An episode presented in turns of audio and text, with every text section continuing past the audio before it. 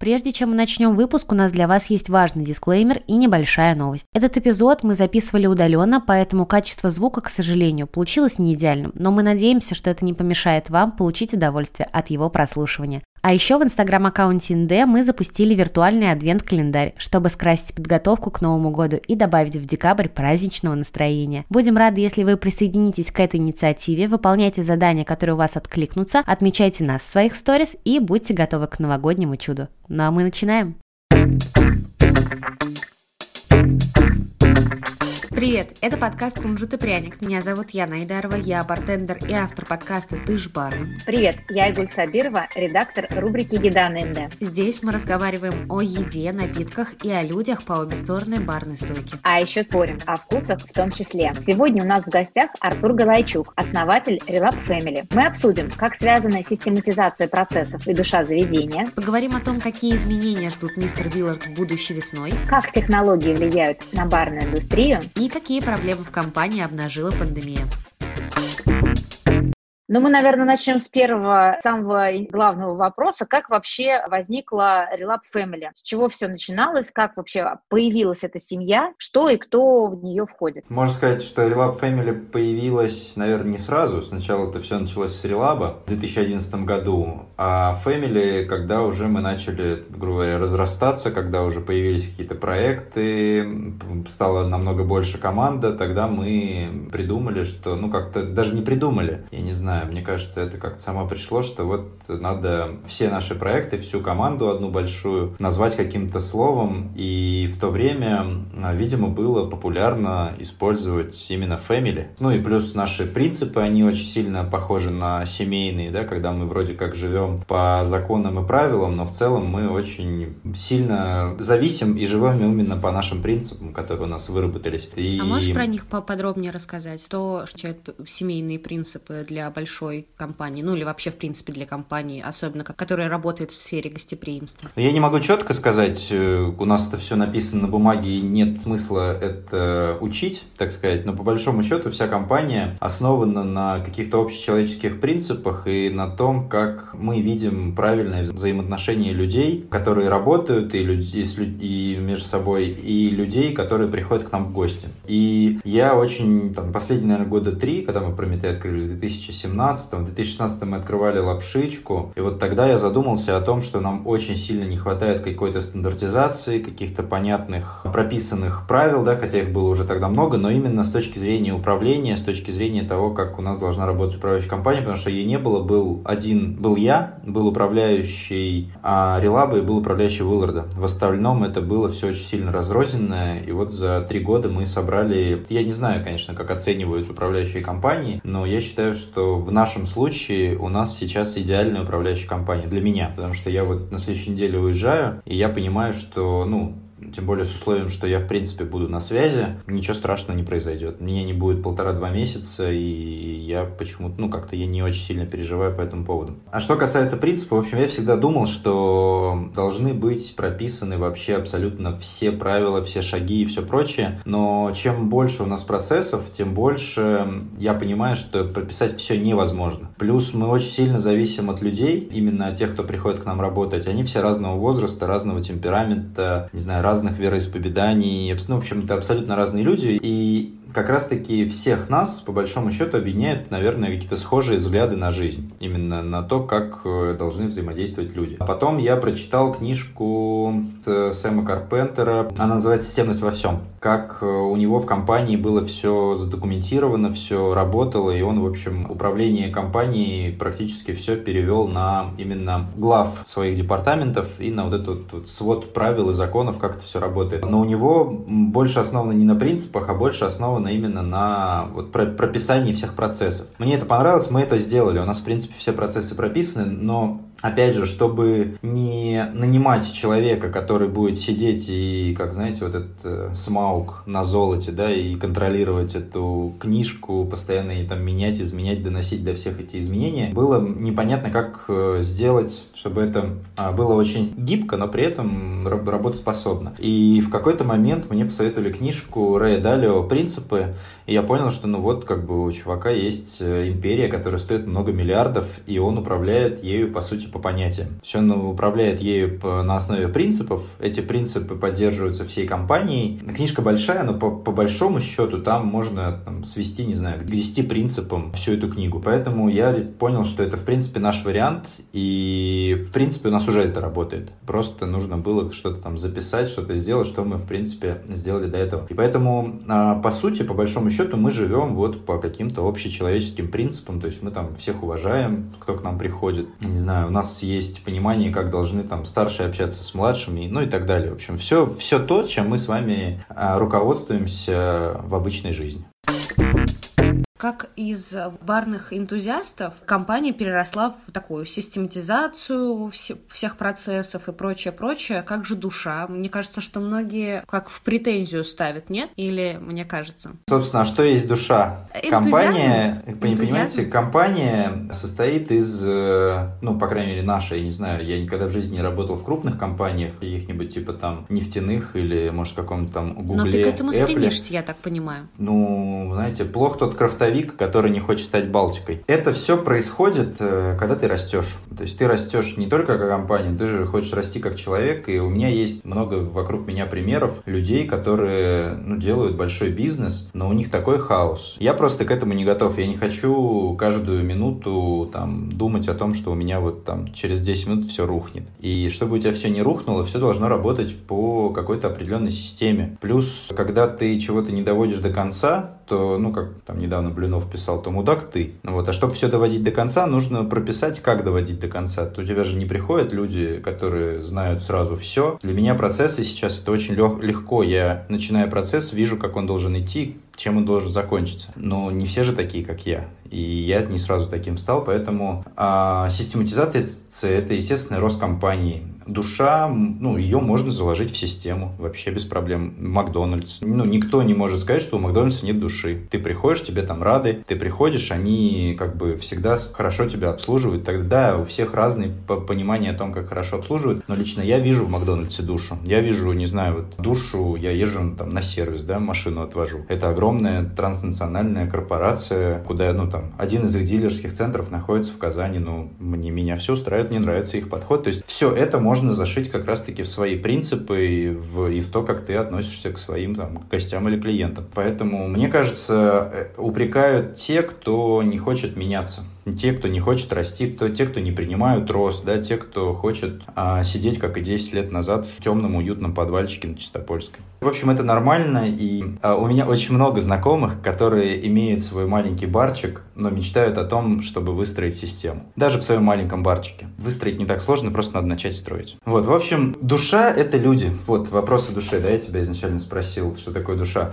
Это люди. У нас есть люди, да, не только я, которые работают вот уже почти 10 лет в компании. И пока все эти люди работают или пока они передают свои знания новому поколению, а новое поколение их впитывает и живет по этим знаниям, душа никуда не денется. Опять же, тот же Макдональдс. Рэй Крок давно умер, но живут по его заповедям. Да, если мы с вами почитаем, о чем молчит Биг Мак, это там первая актуальная книга про Макдональдс, и там, я не знаю, лет 20, наверное. Макдональдс сейчас живет именно так, как написано в книге 20 лет назад, а это вообще все было заложено еще и 40 лет назад, и ничего не поменялось. Рэй Крок умер, его дело живет, и душа, наверное, живет где-то в Макдональдсе.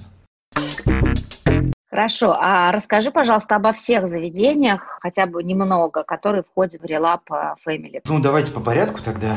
Relap – это теперь уже старейший коктейльный бар Татарстана, можно так заявить, да, когда-то это был iBar и Help, который открылся раньше нас тема, но сейчас ни того, ни другого уже нет, и остался Relap, в общем, пока это такой последний оплот, который постоянно атакует новые современные актуальные концепции, но Relap как скала стоит и, в общем, никуда не двигается. Двигается, Например, двигается, еще как двигается переместился с одного конца двигается, да. на другой. Но как бы с точки зрения фундаментальной релап э, стоит очень основательно на там, своих определенных моментах. В общем, для меня релап это идеальный коктейльный бар. Это когда ты идешь в бар, не думаешь о том, что тебя там сейчас будут, э, не знаю, учить пить виски, или там ты должен пить э, только текилу, или тут только вот такие напитки, или там еще там, не знаю, не подают чего-то. В релабе есть, конечно, ограничения, там мы стараемся не поджигать шоты какие-то, да, такие вот совсем клубные вещи, но по большому счету Релап это супер космополитичный бар, и кто угодно туда зайдя, он получит, что он хочет. Хочешь милкшейк? Да, пожалуйста, держи. Хочешь алкогольный милкшейк? Держи. Хочешь, не знаю, шотик? Да получай шотик. Хочешь чистым? Вот тебе в чистом. Хочешь космополитен? Держи. Хочешь вариацию на космополитен, чтобы она была сверхкларифицирована, заморожена, зажелирована и вообще, что ты хочешь с ней сделать по современным меркам? Да, пожалуйста, получай. Ну, то есть, в принципе, там можно делать все, и релап это для, для меня это такой, ну, идеальный, да, он может не современный с точки зрения там концепции, все хотят э, уходить, но это тот бар, это та классика, которая может существовать столетиями, да, и там, когда ты приезжаешь в Барселоне, в Буадас, заходишь и понимаешь, что ребята как готовили Dark and Stormy и Дайкере 70 лет назад, так его и готовят, и там ничего не поменялось. Как там смотришь старые фотографии, понимаешь, что там даже человек, который 30 лет за стойкой стоял, вот он перед тобой стоит, только уже старенький. И ты понимаешь, что вот он настоящий коктейльный бар. И когда ты через, переходишь через дорогу и заходишь в какой-нибудь Парадизо, который в топ-50 входит, и ты понимаешь, что это мода, которая там через там, 5-7 лет закончится, потому что тропические бары сойдут на нет, там, с кларификацией и сложными подачами. Поэтому для, для меня релап это такой, в общем, оплот, что вот есть релап, есть этот бренд, есть эти принципы, на, на которых он основан, и это есть фундамент нашей компании. Ну и, соответственно, релап это школа, в первую очередь, пройдя которую ты можешь претендовать на любые места не только в России, но и за границей, именно как профессионал. Понятно, что там еще много чего зависит, не факт, что тебя возьмут, но если ты не мудила, то, скорее всего, тебя возьмут. Следующий наш проект это Мистер Уиллард. Мы его открыли в 2014 году. И, во-первых, это был наш шаг с осознанием того, что мы повзрослели. Потому что мы поняли, что мы хотим открыть релаб, и Willard это, по сути, как бы одна из вариаций релаба. Возможно, Willard бы себя еще лучше чувствовал, если бы он был где-нибудь там, как Палома Кантина за стеной у релаба. Это, по сути, релаб, только в другой упаковке, с э, редким алкоголем, с другой атмосферой, с там, чуть более э, сложной кухней и с заигрыванием как раз вот эту вот историю с Пикизи. И изначально мы это так и делали, но понятно, что в век интернета достаточно сложно сохранить какой-то бар в тайне, еще и при этом, чтобы этот бар хоть что-то зарабатывал, да, и сам себя окупал. Поэтому это скорее, мы, мы это уже давно называем просто баром со сложным входом, не знаю, баром для своих, баром, который все считают снобом, и это заслуженно на самом деле, я не, не отрицаю, что где-то там достаточно много снобизма, но это часть концепции, да, это как тот же Гришковец, да, там пытался нагонять на Willard, ну как бы, ну come on, ну любишь ты пить Егермейстер и джин-тоник, ну иди туда, где тебе наливают Егермейстер и джин-тоник, зачем ты пришел к нам? Чтобы потом еще и нам сказать, какие мы как бы скоты. В общем, заигрывание с э, концепцией уже, это уже достаточно, опять же, он современный, если мы берем как бы тренды нынешние. И Willard это как раз-таки для своих, это вход, и если мы откроем вход, это будет совершенно другая история про совершенно другие, других людей и другую концепцию. А Willard мы тоже будем, как и Relap, максимально долго поддерживать, и, в общем, наверное, для там, эксклюзивно для кунжута и пряника открою завесу, что вот весной мы будем, сейчас мы работаем над этим проектом, и весной будет у Уилларда редизайн. Это останется американский бар, но он станет, он будет другим. Вы придете, вы поймете, что это тот же самый бар, но он другой. Нам самый важный момент в том, что нужно на этих там трех с половиной метрах сделать э, хорошую посадку, удобную, которая вместит чуть большее количество людей, поэтому мы за этим обратились опять к э, Лефлерам, которые в Релабе нам помогли с рассадкой, да, с расстановкой всего этого дела. И, в общем, с ними мы тоже будем заниматься Уиллардом от того, что будет больше людей, то есть посадка будет, я так понимаю, не, не низкая, а наоборот высокая. Она, скорее всего, будет разная. Разная. И пока да. я не могу об этом еще сказать, потому что нет вариантов. Не потеряется ли вот эта камерность, как раз-таки за которой идут Мистер Виллард? А смотря что вы вкладываете в понятие камерность. Если вы в понятие камерность вкладываете, что на расстоянии полутора метров от вас никто не сидит, то, наверное, возможно, потеряется местами. А если вы в камерность вкладываете, что вы, заходя в бар и когда дверь за вами закрывается, понимаете, ощущаете себя не в Казани, а в каком-то другом городе, измерении или вообще на другой планете, то эта камерность, конечно, наверное, только усилится. Кто зачем ходит в бар? Кто-то любит открыть для себя ресторан на 100 квадратов и сидеть в нем один, а кто-то любит э, открыть бар на 20 мест и вместить туда 50, и для него это идеально.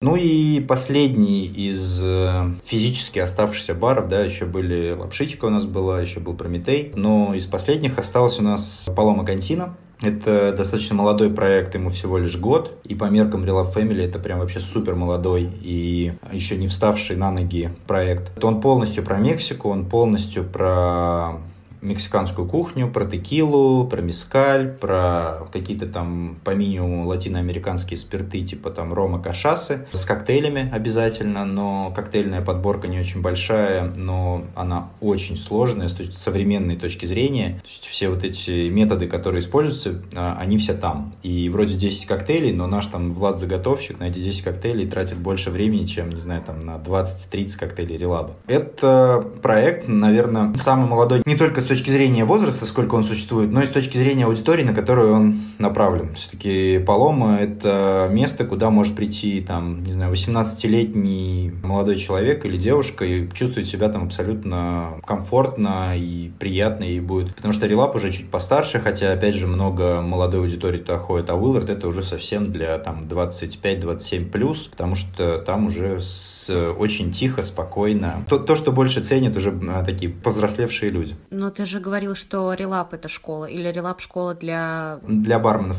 да. Это все-таки школа бартендеров. Палома — это хорошая возможность познакомиться с коктейльной культурой, придя туда, попробовав твисты на классику, не какие-то там агрессивные, да, мощные просто классические коктейли, но прям именно твисты. Плюс, если ты не хочешь пить, не знаю, коктейль, у тебя есть возможность взять пивка, текилы, не знаю, мичеладу, кровавую мэри, что-то такое, что уже стало совершенно обыденным для а, баров, и это будет очень вкусно, потому что это проработано, это готовится годами, и, соответственно, там тебя направят уже дальше в релап, а из релаба тебя в какой-то момент отправят в Уиллард. И да, ты... Какая будет, так... А какая должна быть конечная точка? Мистер Виллард или, или что-то еще на будущее? Не знаю. Есть много мечт, но 2020 год он как-то приучил не планировать надолго. Я сейчас не могу сказать, что есть вот у меня там какая-то цель что-то открыть. Нет, цели что-то открыть, есть, есть идеи, и если будет все хорошо, и, и в какой-то момент звезды сложатся, то эти идеи будут реализованы. Если нет, ну нет так нет. Ничего страшного не происходит. По поводу кухни. Ты все-таки занимаешься открытием баров, но уже вот в этом году точно есть какое-то направление, связанное с кухней в каждом заведении, то есть она обновляется постоянно, там что-то появляется и прочее, прочее, да, то есть Полом Кантин это тоже, как мне кажется, как мне видится, больше история и про кухню, и про напитки, то есть именно в таком порядке, то есть сначала кухня, потом напитки и гостеприимство, соответственно. Было ли тяжело перейти, вообще открыть для себя гастрономию, есть ли какие-то определенные направления у каждого из проектов на эту тему? Ну, направления есть, конечно, и это, для меня это очень тяжело, признаюсь честно, и работать с поварами, потому что это немного другая вселенная, именно нехватка профильных, правильных обучений, учебных заведений для поваров, она дает о себе знать, потому что ребята могут прекрасно готовить, но когда у тебя шеф не знает каких-то там азов работы на компьютере, азов каких-то других дисциплин, то это, конечно, очень сильно накладывает. И шефов, которые реально все знают и умеют, их в России по пальцам. И поэтому сейчас мы... Я для себя решил, что я попробую еще раз. У нас уже был один пример, когда мы в Уилларде взяли с нуля человека и растили его как шеф. И я считаю, что это был классный пример. А, очень жаль, что мы в какой-то момент разошлись. Но сейчас я снова решил, что я хочу попробовать вырастить, спродюсировать, так сказать, поваров, из обычных поваров сделать шефов. А что из этого выйдет, не знаю, потому что в какой-то момент реально хочется на все плюнуть, потратить много денег, взять какого-нибудь супер-шефа. Но я для себя понял, что супер-шефы не панацея. Бывает шеф, который так круто готовит, он вот, когда на месте, все так прекрасно, потом он уезжает, и, в общем, твоя кухня превращается в тыкву. Поэтому тут тоже надо очень ответственно подходить к тому, какого шефа ты берешь именно в консалтинг, либо в команду на какое-то а, время. Ну, это, наверное, вопрос любого управленца, нет? Вне зависимости от того, отвечает он за бар или за кухню. В баре проще сделать стандартизацию, чем на кухне. Почему? Ну, потому что в баре меньше процессов, они более линейные, более простые, чем на кухне. Ну, например, те же там способы обработки продуктов в баре и способы обработки продуктов на кухне – это земля и небо. И как бы сейчас бармены ни говорили, что они там используют кухонные технологии, ну, come on, давайте поставим любого супербармена на кухню, и я не думаю, что там сразу получится, там получится что-то хорошее, но не сразу. Это абсолютно разные типы работы. Одно дело отдавать из заготовки, там, не знаю, 100 твистов на Манхэттен, а другое дело отдавать из заготовки, не знаю, 100 каких-нибудь там салатов или тартаров или еще чего-то, да, когда у тебя на ну вкус и плюс, может... наверное, количество ингредиентов все-таки разное. Ингредиентов, да? способов работы с ними, способов их хранения. И, ну, в общем, для кухни это очень сложно. И тем, кто говорит, что кухня это не сложно, это, конечно же, ну, просто непонимание всей ситуации. Но при этом, опять же, повара, шеф-повара не всегда готовы вкладывать в обучение своей команды. То есть они такие, типа, вот у меня есть там штат миньонов, которые мне помогают, но при этом эти миньоны не, не сильно могут с ним развиваться. Таких мест, которые развивают поваров, их на самом деле не очень много. А в Казани они есть? Ты можешь какой-нибудь пример привести? Мне сложно об этом судить. Я мало общаюсь с шефами, я общаюсь с Булатом, и, наверное, он обучает. Но у меня нет ощущения, что он не обучает, потому что у него костяк работает, все у него там с командой хорошо, он периодически набирает поваров. Это нормальная текучка на два заведения. В остальном, ну, я думаю, что, наверное, в том же приюте есть какая какая-то школа, да, которая работает, ну, именно внутренняя школа, потому что это достаточно стабильное заведение, и, ну, как бы, если бы они косячили каждый, там, не знаю, пятый раз с едой, я думаю, к ним бы так много людей не ходило. Поэтому где-то по-любому есть у нас школы, но мне, я просто не, в этом не профессионал, и в целом мне, на самом деле, не интересно, есть ли школа или нет, мне интересно построить у нас что-то. И для меня самый простой путь будет, это реально взять денег и кого-то нанять. Но это все равно не такой простой вариант, потому что не факт, что это это сработает. Это сработает на короткой дистанции, но на дальней дистанции это может вообще не привести ни к чему. Поэтому пока мы бьемся и растим своих ребят. Что из этого выйдет, не знаю, посмотрим. 20 год очень сложный был. Мы сделали в 20 году сильные акценты на кухне, и я могу сказать, что они работают не во всем, не на 100%. Где-то мы просчитались, где-то мы там, не знаю, не те блюда ввели, где-то не доработали. Но я думаю, что команде сушефов, которые у нас есть, ну, я надеюсь, что мои как бы направления и наставления, да, они идут на пользу. Тебе пришлось закрыть минимум два проекта. Я сейчас говорю про Лапшон и про Прометей. Mm-hmm. Угу. Как так получилось, да, что их пришлось закрыть? Как ты пришел к тому, в том числе психологически, эмоционально, угу. к тому, что ты был готов их закрыть? И будут ли они, появятся ли они в дальнейшем? Начнем с первого, это Лапшон. Это был первый проект, который мы попытались сделать с людьми, которые были не только в Relap Family, это были там партнеры, которые в Relap Family до этого никак, никогда не входили. Для меня это был первый проект про еду, в первую очередь. Это офигенный опыт. Это практически, ну, то есть мы там денег потратили очень много на это, зарыли, просто выкинули. И это, ну, наверное, можно сравнять с тем, что я там съездил куда-нибудь, отучился на какой-нибудь MBA. Вот, ну, то есть именно с точки зрения затрат с точки зрения опыта, который был получен. Именно э, лапшичка была катализатором того, что я стал собирать управляющую компанию, систематизировать все процессы, в общем, вкладывать именно в управление, а не в сами процессы. И там все очень просто. Я бы на самом деле вернулся к лапшичке прям сегодня же, если бы было какое-то помещение, да, которое бы подходило под эту концепцию. Самый главный просчет там был именно в локации и в, и в помещении. Если бы мы взяли другую локацию, да, если бы мы не под, поддались, если бы мы, наверное, лучше изучили Пушкина улицу а, и поняли, что там трафик просто транзитный, что он никуда не хочет заходить, он просто идет из точки А в точку Б. И если бы это помещение было там не 200 с чем-то квадратов, а в 60 квадратов, то, наверное, все было бы по-другому. Но так как мы изначально просчитались в локации, а из-за этого просчитались в квадратуре помещения, которое нам необходимо, в общем, я считаю, что это был самый главный просчет. Сам продукт, я считаю, что он был хороший, над ним можно было работать, и до сих пор ничего, никто в Казани не открыл ничего подобного. Ты не можешь прийти куда-то, взять домашнюю лапшу, собрать из этого конструктор, и чтобы тебя это не разорило. И при этом это должен быть именно стритфуд, быстрый, четкий, с одноразовой посудой, посудой и, в общем, очень большим проходящим трафиком. Этого в Казани до сих пор нет. Не знаю, может быть, кто-то из рестораторов услышит, задумается и сделает что-то подобное. Я буду рад, если кто-то это все-таки сделает, потому что я знаю примеры в Поволжье, где есть такие же концепции, и у них вообще все прекрасно. А ты не думаешь, что этого нет в Казани, потому что нет спроса на это? О, это вот мы вчера виделись с Артемом Тяжеловым, и мы что-то обсуждали как раз новые концепции и все такое, и я ему сказал, что я не готов пока открывать новые концепции, потому что я не вижу, что людям это нужно. Ну, реально. Сколько бы мы ни делали новых концепций, сколько потом мы геройски сражаемся, геройски их вытягиваем, там, потом даем интервью, что мы такие молодцы. Но по факту это все мы сами себе придумываем испытания, героически их преодолеваем, да, иногда с потерями. По ощущению складывается, что это нужно только нам, не, не гостям или еще кому, да, потому что ты идешь при одной и той же цене, ты понимаешь, что в столовке людей больше, хотя в столовке платят уже такие же деньги за обеды, как и в хороших ресторанах. Ну, это, конечно, рестораны вынуждены подстраиваться, но все же. А поэтому, да, вполне ты права, что людям, скорее всего, это не нужно, и Казань, особенно с сильно упавшими доходами, конечно, не будет там ближайшие полгода, месяцев 8 претендовать на то, что нужны какие-то новые концепции или еще что-то. Знаете, дай, дай бог бы люди вернулись в заведение и хотя бы начали есть селедку под шубой. Уже остальное приложится чуть попозже. Да, но с другой стороны, что Релап, что Мистер Виллард, то даже Полом Кантина, это тоже концепции новые для города были в свое время. Нет, э, от того, что я говорю, что я сейчас не хочу открывать новые концепции, это не значит, что я разуверовал в это. И у нас есть э, документ, который называется «Политики Relap Family», и в этом документе прописано, что э, Relap Family — это объединение разноплановых, разноконцептуальных заведений. И второго релаба в том виде, какой он есть, не появится. Второго Уилларда в том виде, в каком он есть, не появится. Мы что-то сделаем.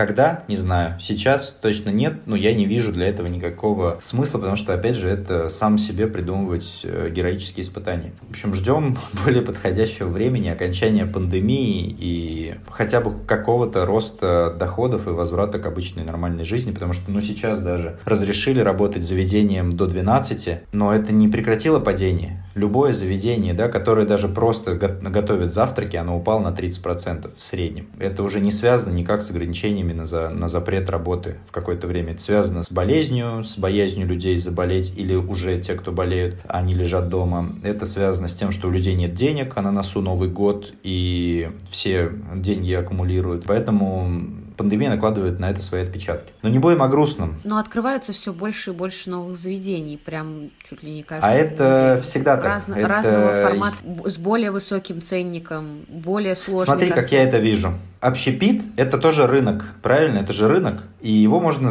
провести параллель с рынком акций. Вот рынок акций э, из в кризис начинает падать, вот он валится, все, и все начинают скупать эти акции компаний, которые валятся. И кто-то скупает с умом, а кто-то скупает, ну просто, о, блин, акция упала, наверное, она отрастет. Вот на рынке общепита также. Сейчас все считают, что так, общепит валится, цены, можно скупать заведения по дешевке, да, там очень много объявлений о том, что тут закрывается, распродает оборудование и так далее. И вот те люди, у которых лежит, не знаю, деньги лежат и вот греют карманы, и они никогда в жизни, как скорее всего, не занимались общепитом, они думают, что сейчас лучшее время, пока все падает, в этот бизнес войти. Я очень рад этому. У строителей, значит, есть работа, которые будут делать им ремонт, у поставщиков оборудования, у поставщиков продуктов и так далее будет работа. Общепит никогда в жизни не вымрет. Я уже еще полгода назад говорил, это как сорняк его сейчас вырежут, он все равно отрастет, никуда он не денется. И поэтому, да, сейчас больше, ну, по статистике в Татарстане за полгода на 7 заведений стало больше. Ну, если берем именно с точки зрения там ООО. То есть вроде все закрываются, но по статистике плюс 7 заведений, плюс 7 ООО на целый город. Поэтому по факту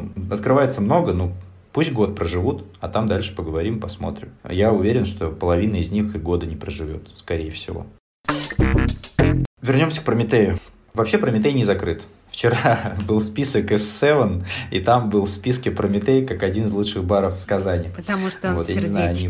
Да. Прометей мы не планировали закрывать. Прометей мы хотели перевести туда, где сейчас находится Палома Кантина. Просто в какой-то момент так сложились звезды, так совпало, что мы были на гастрите вместе с ребятами из Эль Капитас, и у нас э, мы нашли общие точки соприкосновения, и мы обо всем договорились. И поэтому мы открыли Палома Кантина как проект, который должен оттягивать на себя именно вопрос с едой. То есть ты днем идешь есть, вечером ты идешь пить, а еще за стеной есть релап, с которым отличная просто синергия, и он, ну, как бы полома за, э, очень хорошо получает именно вот этот оборот гостей от релапа, потому что, как я сказал, полома молодой бренд для Казани, а Казань, на самом деле, как бы все не говорили, что Казань прогрессивная, что в Казани так все любят новое, и все так готовы ко всему новому, да нифига. Есть очень много людей, которые говорят, да, мы слышали, но мы дойдем там через полгода, через год и так далее. И поэтому сейчас открываться сложнее. Очень большой рынок, он перенасыщен. И близость с релабом, она дает возможность Паломе получать стабильно гостей, которые поначалу в релаб не влезали, и мы их отправляли в Палому, говорили, что посмотрите, там классное заведение новое, заходитесь. Потом у Палом появился свой, свой костяк гостей, и, соответственно, в общем, это все,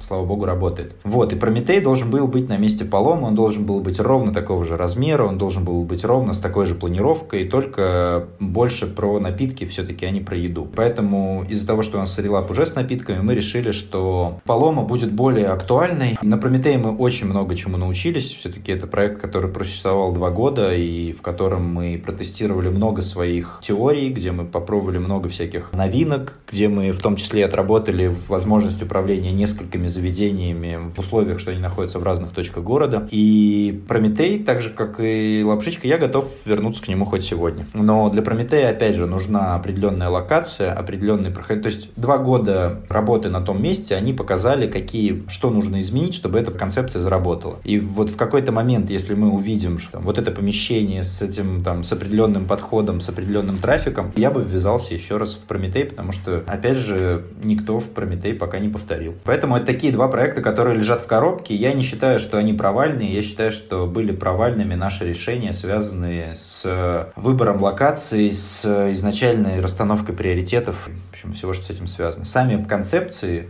мне очень нравятся. И я готов, я, я в них продолжаю верить, несмотря на то, что они лежат в коробке. Слушай, ну а вот для того, чтобы их запустить, тебе нужны, я так понимаю, дополнительные ресурсы. И дело, возможно, не только в деньгах. Понятно, что там дело в финансовой составляющей, но дело еще, наверное, в человеческих ресурсах. Мы с тобой, когда разговаривали два года назад, ты сказал, что ты не готов искать инвесторов со стороны. У тебя эта же позиция осталась? И если осталась, можешь ее прояснить, почему ты так считаешь и почему ты не готов встречаться с инвесторами и заключать с ними сделки, соглашения, договоры и прочее. Я готов поработать с инвесторами, которые дают себе отчет, что они могут потерять эти деньги. Ну, потому что мы, открывая каждое свое заведение, играем в рулетку, по большому счету. Понятно, что эта рулетка зависит от нас, от того, насколько мы активно поработаем, как мы сделаем работу над ошибками, какой персонал наберем и так далее. Но это все равно рулетка. На лапшичке мы потеряли много денег, и по нынешним даже меркам, несмотря на то, что курс доллара изменился, даже по нынешним меркам это большие деньги. И в Прометей, по, по большому счету, мы на нем ничего не заработали, но много чему научились, и это тоже большие деньги. И поэтому я готов работать с инвестором, который отдает себе отчет, что деньги могут просто испариться. Ну, потому что это такой бизнес, и он не всегда зависит только от работы команды. И таких инвесторов их очень мало, их практически нет. У нас нет инвесторов со стороны, но у меня есть два партнера, и это, это святые люди. Они, вот мы с ними 9 лет, и в, в горе, да, и в радости, как говорится. И последние два года у Relap Family, ну, нет никаких там дивидендов или еще чего-то. Но эти люди не истерят, не говорят, что все, пора продавать доли, пора закрывать или еще что-то. Они как вот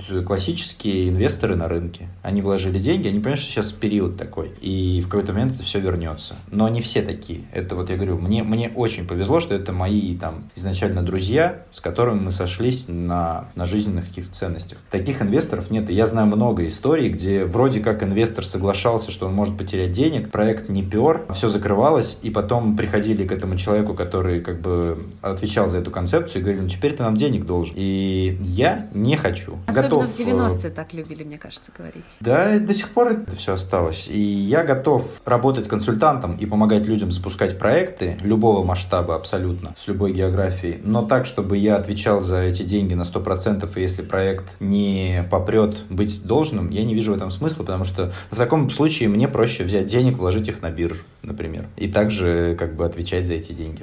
Так что я не увидел пока такого человека, который на 100% процентов отдает себе отчет, что такое ресторанный бизнес, именно с точки зрения инвестора. Но, возможно, это изменится. Поэтому на данный момент у нас также нет внешних инвесторов. Я не могу сказать, что мы в них нуждаемся, могу сказать, что мы можем быть классными консультантами. Еще ведь есть такой момент, что инвестор не всегда готов делиться долей. То есть почему-то он считает, что открыть заведение, отвечать за него и, в общем, тащить его наверх, чтобы оно было, было там всегда в топе, чтобы оно зарабатывало деньги, это стоит каких-то очень маленьких денег. На самом деле это большой труд, который стоит очень дорого. Но пока никто этого не понимает и не хочет это понимать.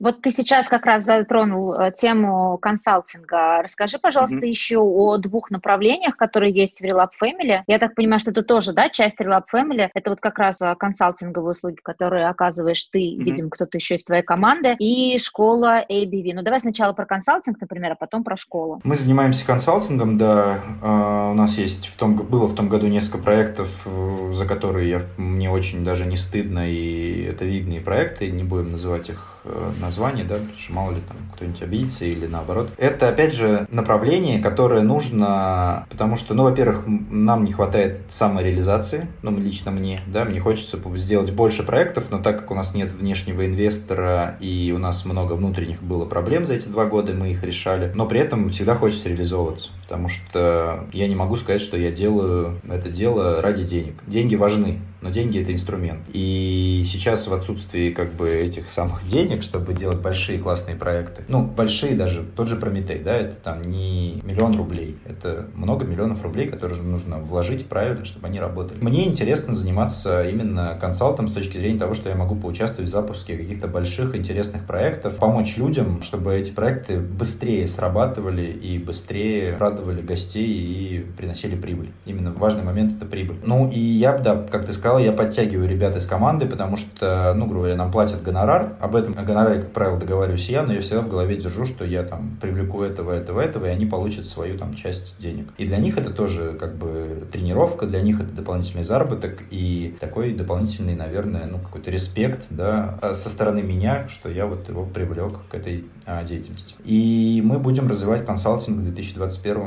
точно более активно, чем этим занимались в 2019 и в 2018 году, и 2020. Потому что, во-первых, как вы сказали, очень много открывается заведений, несмотря на пандемию, и всем нужна помощь, да? И им нужна а, помощь, да. А готовы ли они ее просить? А нам и не нужны все. Не, не нужны все. Ну, мне будет достаточно, опять же, там, несколько больших проектов за год.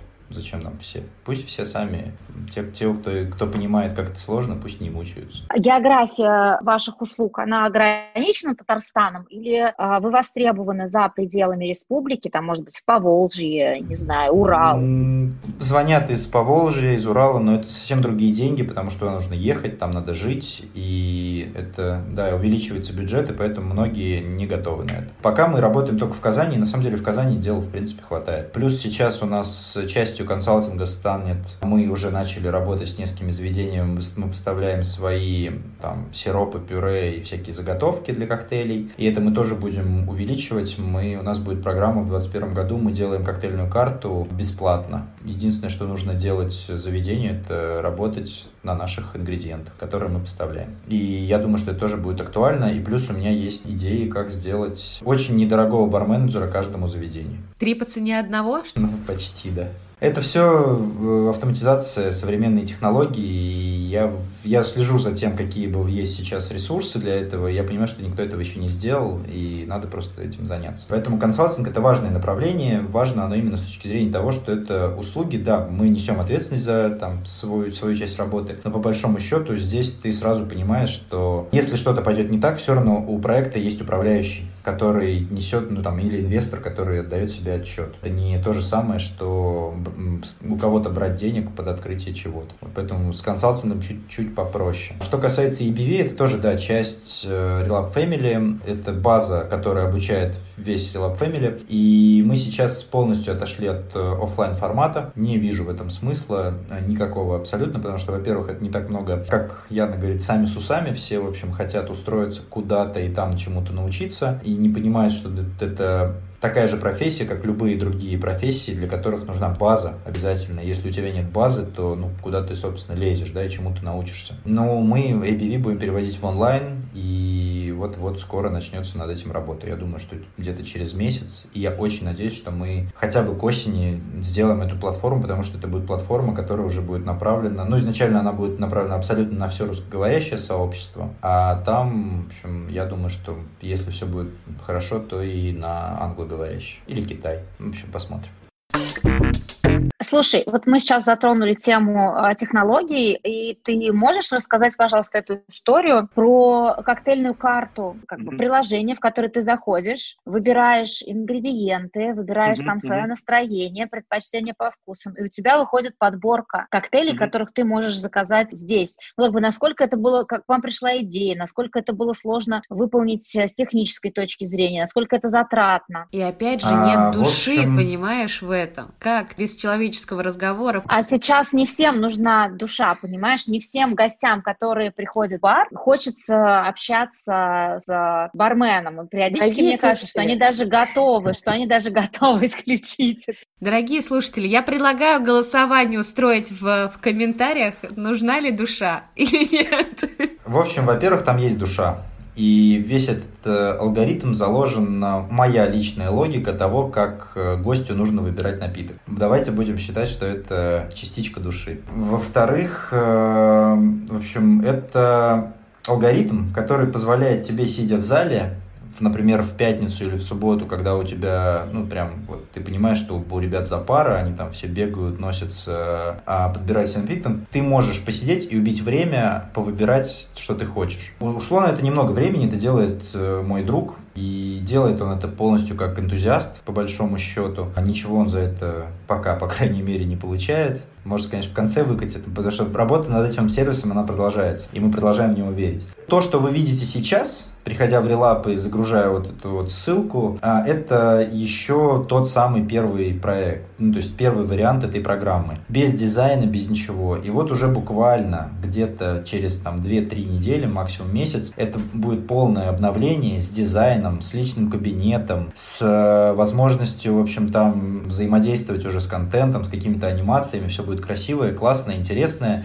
И уже с заделом на то, что это может стать приложением полноценным, а не браузерной версией, это будет будет работать. Там уже будут вылазить и подборки, там уже будет еда, и мы полностью откажемся от бумажного меню. То есть там будет все, ты загружаешь эту страницу, и у тебя будут вылазить сразу подборки, которые мы можем сами делать. Ну, например, сейчас э, ты такой, так, у нас, в общем, Новый год на носу, надо сделать коктейльную карту, посвященную, не знаю, Новому году. И твой барменеджер начинает штудировать интернет, и там, не знаю, открывать книжки про ферментации, еще чего-то, и там думать, что бы ему сделать. В нашем случае там заложена база из всех напитков, которые мы готовим в прилабе. И, соответственно, я просто могу создавать подборку, называть ее там новогодняя, и уже туда добавлять напитки, которые, по моему мнению, соответствуют этой категории. То же самое с едой, с напитками. В общем, это будет очень простой интерактивный вариант меню, в котором появится личный кабинет, то куда ты можешь добавлять свои предпочтения, свои любимые напитки там и так далее. Вопрос был как раз об этом, о том, а, почему решили это сделать, сколько времени это заняло. Но ну, ты даже рассказал больше о том, как это будет а, в итоге выглядеть. Времени занимает долго, потому что мы это сделали, первый вариант мы сделали, когда в июне, по-моему, мы это запустили. Сегодня уже декабрь, и мы вот до сих пор на, на той первой как бы реинкарнации находимся. Хотя мы должны были еще где-то осенью быть, уже все обновить, все доделать, переделать. Не сложились звезды, пока э, в процессе. Скажи, пожалуйста, какие проблемы обнажила ситуация с COVID-19? Проблемы в Relab Family или вообще проблемы? Твоем бизнесе, в Relab Family. Но вот мы сейчас говорим про бизнес. 2020 вообще лучший год в моей жизни, честно. Не он даже не связан там с закрытием сбора или еще чего-то. Просто это, знаете, когда в марте все схлопнулось 27-го, и я почти неделю сидел дома, ну, практически никуда не выходил. Оказывается, можно никуда не торопиться, лечь на пол и полежать подумать. Оказывается, можно просто посмотреть фильм. Оказывается, можно просто выйти из дома и погулять с кем ты хочешь, да, если там у тебя семья рядом. В общем, оказывается, жизнь не такая уж и быстрая, страшная, и нужно там успеть пожить и все такое. В общем, я очень сильно пересмотрел все, что происходит вокруг, и именно поэтому у меня нет сейчас цели, да, когда-то я там, о, блин, вот было бы классно это открыть, надо поискать возможность. Сейчас нет. Будет возможность, будет, когда все сойдется, вот все, весь пазл сложится, значит, мы это сделаем. Не сложится, да и плевать. Всегда будет чем заниматься. У нас есть много чего, что мы сейчас построили, что можно развивать бесконечно. можно еще раз перевести релап куда-нибудь при желании, да, или там еще что-то такое. По большому счету, мы себе сами вот эти вот сложности всегда придумаем. Будет их больше, будет их меньше, от этого ничего не меняется. Ну, были проблемы финансовые, понятно, в 2020 году, но разве финансовые проблемы это проблемы? Если ты можешь их решить, то это всего лишь затраты. Я не могу вспомнить, по крайней мере, вот ты мне задал вопрос, мне ничего в голову не приходит, чтобы мы там у нас были какие-то проблемы. Нет, мы к 2020 году пришли, наоборот, супер готовыми. Мы уже в 2019 году отработали сценарий, когда мы несколько месяцев не работаем. Мы э, уже сложился пазл по управляющей компании, уже все понимали, как работает, что делать. У нас была полностью сформированная команда, и все ребята были заряжены. От нас ушло, не знаю, там пара человек, и то ушло, там кому-то больше денег предложили, кто-то просто решил поменять сферу. Ну, с кем-то из них мы продолжаем общаться, и все окей, никаких обид ни на кого нет, и всегда к нам можно один раз вернуться. Поэтому нет, все вообще класс. Но один. Да, только один. Это, кстати, близко моей философии тоже. Я считаю, что человеку можно давать повторный шанс, но один а, раз. А тут даже не шанс, человек же может уехать как будто бы в отпуск, там, на долгий период, и он вот вернулся из отпуска. Какие чувства ты испытываешь, когда бармены, которых ты вырастил, ну, которые выросли в твоей команде, уходят в другие проекты? Если ты вообще что-то испытываешь по этому поводу. Если человек меняет релап на примерно такой же бар в этом же городе, то я считаю, что человек идиот. Нет никаких чувств, только сожаление, что вот таким вот способом мы разошлись. Особенно, если человек уходит второй раз уже. Ты понимаешь, что человек ушел на повышение куда-то и на правильное повышение. Понятно, что в, в Казани тоже можно уйти барменеджером куда-то, но это в Казани должность барменеджера, ее не существует практически. Есть всего несколько мест, где она реально есть, где этот человек приносит какую-то пользу. В остальном это какой-то карманный болванчик, который по факту ничего не решает и ничем не занимается. Но если человек, не знаю, уходит открывать свой бар, и у него это получается, если человек уезжает в другой город и работает в не менее там престижном и интересном сложном проекте, я радуюсь за это. А так нет, я не переживаю. У нас выстроена система, мы обучим сколько угодно людей. Можем армиями обучать. Ну, они же уходят, наверное, не только потому, что они дурачки, условно, а потому что они у них есть причины. Чаще всего не дурачки. Вот. Причины внутренние, но у нас есть экзит собеседование. Очень много времени, прям, не знаю, год, полтора, два, три, когда не было причины у человека уйти, связанной с конфликтами, еще с чем-то. То есть внутри команды очень хорошая атмосфера, да, там бывает, что кто-то кого-то не переваривает, но это все-таки единичные случаи, и из-за этого не уходят. Чаще всего люди уходят в поисках каких-то там, не знаю, денег больших, да, и, к сожалению, чаще всего это разочарование для них. И каких-то интересных, кто-то друзьям уходит работать. Ну, как бы тоже вариант. Но это просто такое не, не профессиональное развитие, а просто человеку там комфортней, возможно. Три совета начинающему предпринимателю в гастросфере. Беги, дорогая, беги. Делайте так, как вы видите и как вам комфортно, потому что, возможно, тебе комфортно пить пивко, сидя в подвале, а ты пытаешься открыть дорогущий ресторан с лангустинами. И это разные вещи, да, надо делать то, то, что тебе близко и что ты точно знаешь и умеешь, да. Мы именно по такому принципу выбрали когда-то коктейльный бар и вообще не прогадали. Второе, наверное, слушай советов, но советов только тех, в ком ты уверен и кому бы, на кого бы ты хотел похож быть, да, то есть я, например, там вроде как уже достаточно опытный, но есть в городе, в России есть люди, кому я продолжаю верить, за кем я продолжаю наблюдать, и, возможно, я их даже советы не спрашиваю, но я вижу, как они это делают, и я подсознательно пытаюсь делать так же или быть похожим, потому что я им верю, и это работает. Ну а третий совет, он связан с финансами, умножьте на два. Самое главное правило. Бюджет. Посчитали бюджет, умножайте на два меньше не уйдет. Если уйдет меньше, порадуйтесь. Но вы все равно найдете, куда их потратить. Артур, если бы сейчас была возможность, были открыты границы, у тебя не было бы э, финансовых вопросов, в какой бы бар в мире ты бы отправился в первую очередь? Один бар.